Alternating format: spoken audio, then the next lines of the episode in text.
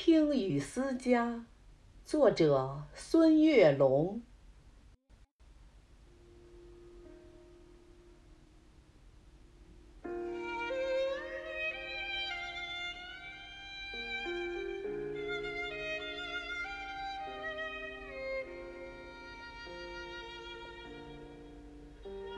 斑驳的旧瓦片，雨滴在把从前敲打。圆滑在撞击的一瞬间，分身出许多的往事嘈杂。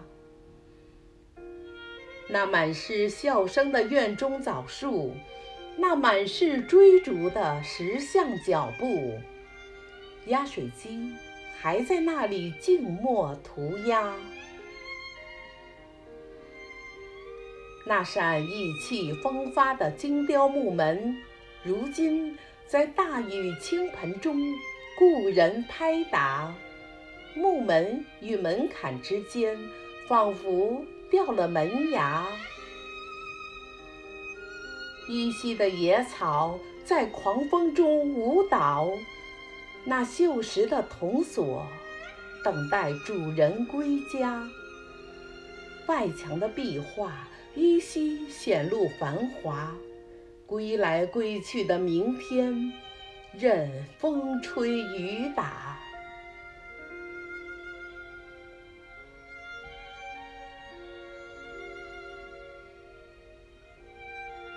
几十年的记忆，在记忆中发芽；几十年的年华，在年华里白发。只有那少年的自己。